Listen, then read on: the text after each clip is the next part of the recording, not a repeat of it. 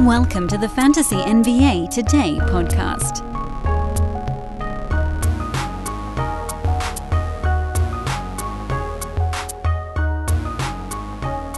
Off-season show number 16? I think. I've lost track already. We're three weeks into the fantasy basketball offseason, and I've already lost track. I'm pretty sure this is off-season show number 16. Welcome back. Monday.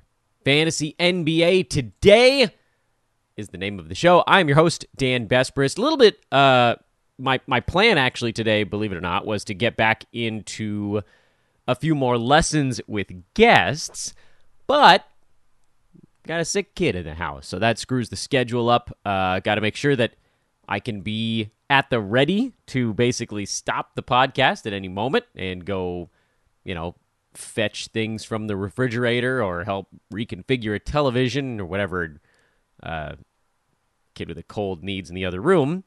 And the problem, of course, is that I know this is probably more info than most of you guys need or care about, but if I'm going to have a guest on the show, I prefer to be able to actually just sit down and talk to them for 20, 25 straight minutes without four interruptions. And I can't right now. So you're stuck with me, for better or worse. And so, despite wanting to do some more lessons learned from other voices, we're going to pivot back into teams today at the very least. We'll kind of play it by ear a little bit this week. We've got playoff basketball to cover as well. Some series ended, some series began. The weekends, the week begins, so on and so forth. Thanks for tuning in. As always, uh, Monday edition of Fantasy NBA Today is on the docket here. We will preview the game Z tonight. Philly, Miami starts their series. Dallas, Phoenix. That one gets underway this evening as well. Uh, our Friday show, of course, looked into series prices and things of that nature.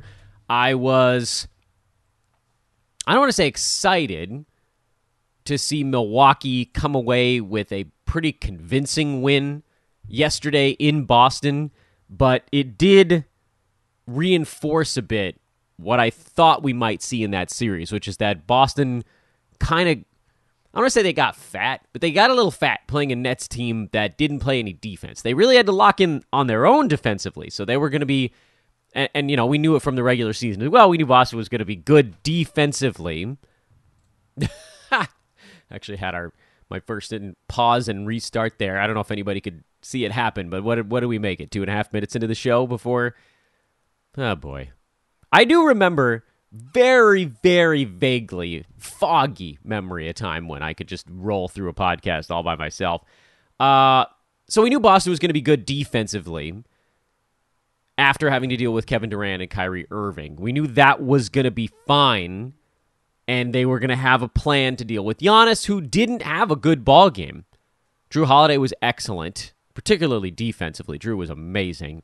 And then Milwaukee just kind of got enough from the other guys while playing their own very good defense. And that's the real key here. They've got Brook Lopez, so actual rim protection, who's can anchor a defense. Giannis is incredible defensively. Jrue is incredible defense defensively. And so Boston ran into a very different kind of animal. I think you will see the Celtics make an adjustment for game two. Uh, this was the sort of, as we always say, the first game of a series. Each team kind of throws their fastball. Defensively, they throw that first scheme. Offensively, they just try stuff. And now they can go to they can go to video. Okay, this is what works. This is what didn't. This is what we need to do more of. This is what we need to tweak. We'll set ourselves up for that. Golden State Memphis was, uh, I mean, not too unexpected here. Both teams played quicker paced games in the first round, and that one went over yesterday. We didn't have a chance to talk about that series at all on our Friday show. That was kind of the first look we had at it, and it was a fun one. Warriors shot the ball really well. Draymond Green got ejected, and they still won. So that was a really good and I'd argue hyper important win for the Warriors to get with Draymond missing most of the ball game. But let's pivot into today.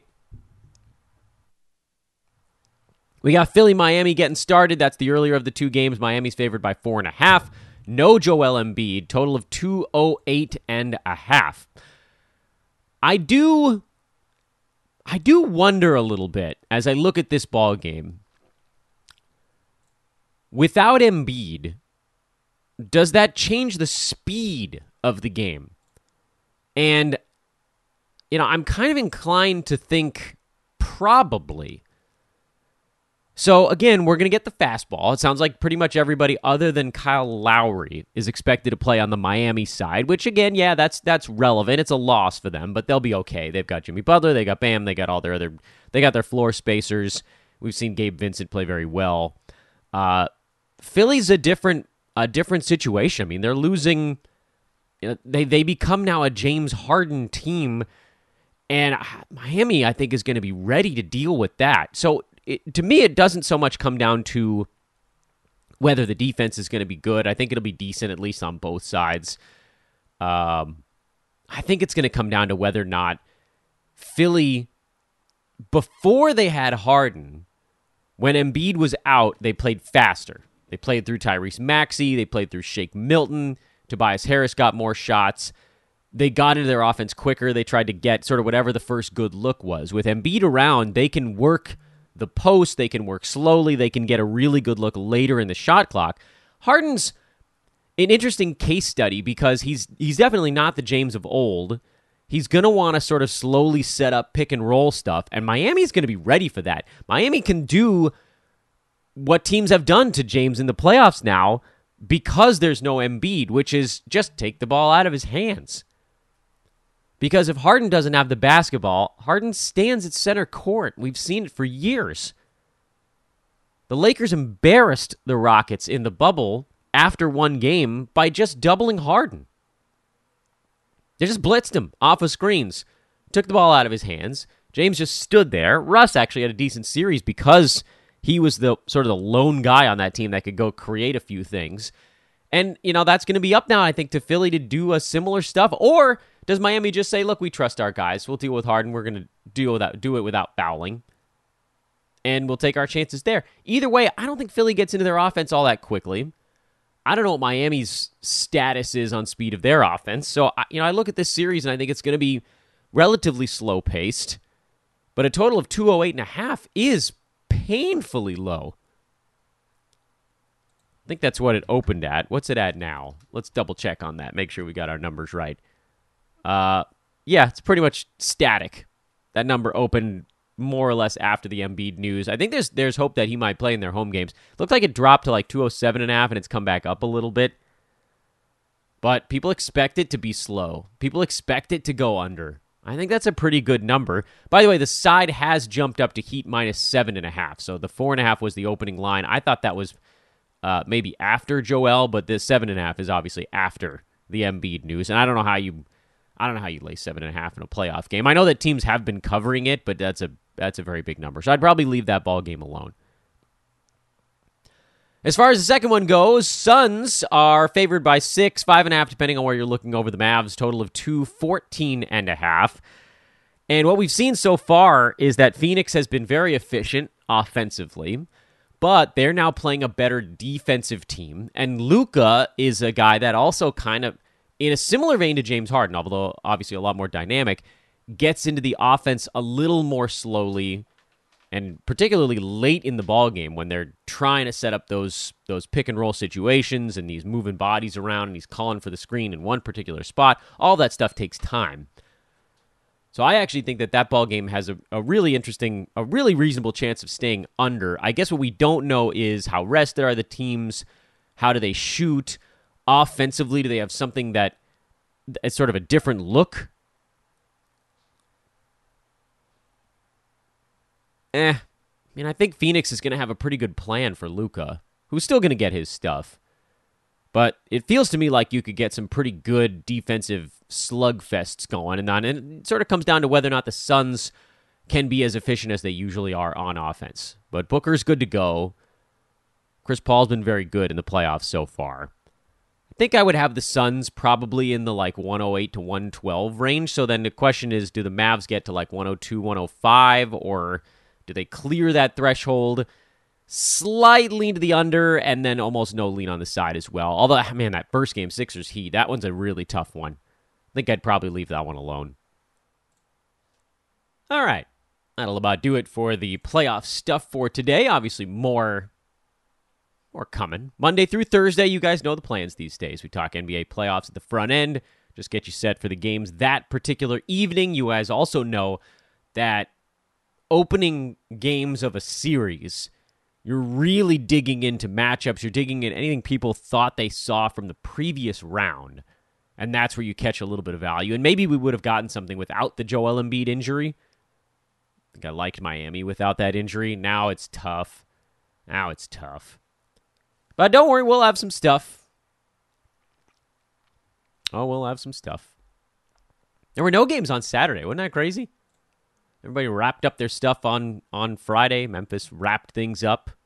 That ball game did go under, which I don't even remember what we said about that one. Anyway, let's talk teams again. We've covered the Knicks, we've covered the Celtics.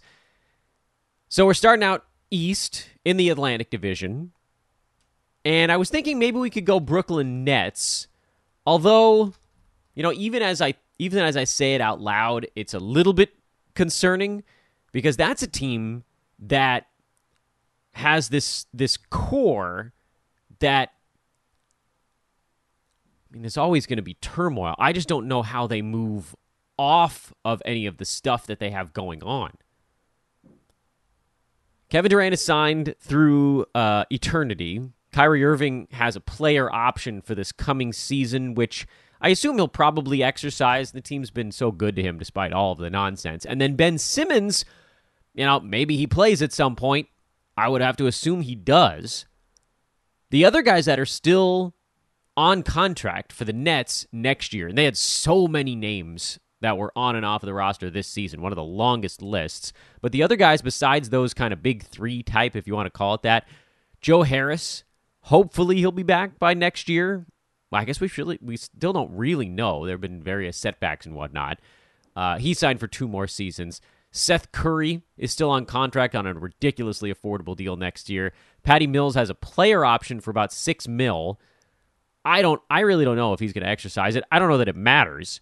Jevon Carter, uh, they still owe him money. I think he's even on the roster anymore. Uh, Cam Thomas, Day'Ron Sharpe, Day'Ron Sharpe, uh, Kessler Edwards, and uh, the other David Duke.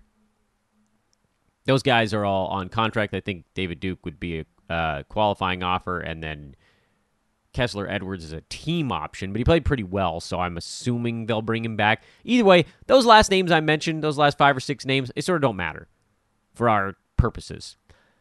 The guys that are now coming off the books for Brooklyn, they're not the guys that are being paid but a bunch of money, but there are quite a few names.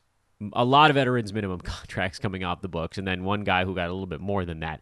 Bruce Brown is the guy that got a little bit more than that. And he was someone that had a ton of fantasy value at the end of the year, but probably wouldn't if Ben Simmons actually played. So that one to me maybe looks a little bit like a deal on paper, but kind of isn't a big deal because I'm sure Brooklyn is hoping that Ben Simmons can actually get on the court. I don't know if you guys heard this, and we didn't talk about it on the podcast, but something that came out on the Simmons front was he was basically saying that the stress of playing is creating his back problems. That basically his back is a mental thing. And I kind of wondered that a little bit. Like, is this is this back thing a real? How could it still be there? Dude, I hadn't played in forever. It makes a lot of sense, actually. But then it also begs the question of, will he ever play again? Is he mentally ready? Can he handle it? I don't know. I don't know. But if we look at the Nets this way, which is just look at the guys that are actually on the team for next season, you've got Kevin Durant, who uh, this year had, on a per game basis, a damn brilliant fantasy season. Like, just out of this world outstanding. Everything you could have hoped for and more. Minus, once again, the fact that he missed almost exactly a third of the season. Played in 55 games this year out of 82. That's almost exactly two thirds. Kyrie Irving played in 29 games this year, which is almost exactly one third, a little bit more than that. So that's pretty rough. Things, of course, change a little bit for one of the two superstars on that team, and that's the fact that, and I don't expect this to go back the other way, the vaccine mandate is lifted. Kyrie Irving can now play in home games. Let's not forget that Kyrie is someone who missed time for injuries even before the vaccine stuff happened. Remember last year when KD played sparingly, Harden was there for part of the year. Kyrie was there was was sort of the only guy that was there for most of the year. He played 54 games. That was out of 72, remember, not out of 82, but still missed 18 ball games just for like sporadic injuries and going to a sister's birthday party and then having to re-quarantine. There's always going to be something. There's always going to be something with Irving. Like we can't we can't take that off of the discussion. Even if it's not a vaccine thing this coming year, it'll be something. And that's fine. We just have to be aware of it going into fantasy seasons. When he's right, and you know, when he was able to play this year, which is basically road games in the second half of the season, he was incredible. Kyrie was number 5 on a per game basis. Kevin Durant was number 2 on a per game basis. Both of those guys are powerhouses in the percentages categories. They're wonderful roto guys, but how many games are you going to get out of them? And how and where are you going to have to draft them? I think I would find it tough to draft Kevin Durant because you're going to have to take him by probably pick 7 or 8. So then you're saying, okay, where does this get us? This year he missed 27 games. He was still number 12 by totals. I don't, uh, frankly, I don't know if he's draftable in head-to-head leagues because of the probability of missing a bunch of time. Maybe it's the same story with Kyrie Irving, although his stuff tends to be maybe a little shorter. I don't know. You can probably lump them into kind of the same bucket. Different reasons. Kevin Durant stuff is almost always just health things, and then Kyrie, you've got kind of the other things swirling around. at least with Irving, my assumption is he'll be going late second round like he did a couple years ago. When he was still a top 10 per game guy, but nobody trusted him to make it through the season healthy. And then there's all this stuff. I've been having this conversation in non basketball contexts uh, a number of times over the last 48 hours or so. I think we've all worked at places where there's some one particular employee, or maybe more than one, that has a thing all the time. Whether it's, you know, uh, something going on in the family, or the car broke down, or the phone isn't working. And I always used to refer to that as the always something guy because there's always something. That's been me lately. I've been that guy. I've been the always something guy lately. Sick kids, wife had COVID, spring break at school, family, uh, more other like non in my house family member things happening, people in hospital. Like, I've been that guy lately. Last couple of months. That's been me. I never wanted to be the always something guy, but I have been lately. Kyrie Irving is the always something guy, wherever he's gone. It's always something. Whether it was something that you agree with or something that you don't, it's always something with him. And I think that that phenomenon has soured a lot of basketball fans and fantasy players on Kyrie. I believe in a games cap roto format next year, he's probably going to end up being a really good value because he's an unbelievable basketball player. When he's on the court, he is a damn wizard. Number five, people, on a per game basis in his 30 games this year, 27 and a half points. And he can be better field goal percent wise than he was this season. We've seen him. He was at 47, which is still really good for point guard type guys. And he can be better. He can be up around 50. Maybe with less drama swirling around, he'd be up around 50. I don't know. Maybe it's just fluky. Maybe it'll just fluctuate. So those two guys are a little bit easier to predict. You know, KD's going to have his fantastic per game value. You're going to be dealing with injury related stuff. Kyrie's going to have his fantastic per game value. You're going to be dealing with non injury related stuff and probably some injury things. But he's going to get drafted far later than KD does. Then you get into these other guys, like Bruce Brown, who's not on contract anymore. He had a fantastic second half of the season. What do we think happens with a guy like Ben Simmons? I don't think I can draft Ben Simmons in any format, even though he might actually end up being a value. He strikes me as, you know, unless we find out in like August that he's all set and he's playing on opening night, I'm still not sure I believe it. I would hear that news and say, yeah, I'll believe it when I see it. And here's the other thing with Simmons. Uh, if he's not sort of really perfect mentally, then you have this possibility that things unravel for him again. His terrific fantasy season was uh, the one cut short by COVID, 2019 2020. He played in 57 games before the league shut down. He was dealing with back stuff even at the end of that season, I believe.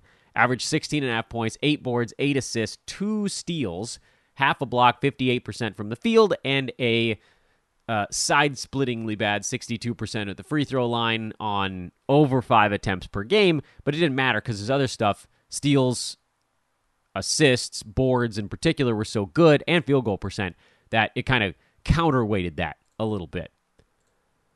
But remember, Simmons did play last year. I feel like we've all just assumed he didn't, which isn't true. He played the following season. He played last year. They flamed out in the playoffs. He got blamed for it. Joel Embiid and Simmons had the fallout, and then the whole thing happened. Uh, he averaged 14, 7, and 7 with 1.6 steals, and that dropped him, by the way, and 55.5% from the field instead of 58. Higher turnover number, basically the same free throw. That dropped him from top 35 to number 100 on a per game basis. So his value was kind of tenuous to begin with. It was really firmly built on assists and steals and field goal percent. If he's healthy with Brooklyn, I could see the steals getting back pretty high. I could see the field goal percent getting back pretty high. I don't know that 16, 8, and 8 is potentially in his future as the third fiddle. Maybe. Maybe. I mean, maybe we're talking about a top 75 type of fantasy play if things break right. Are you willing to spend a pick on that?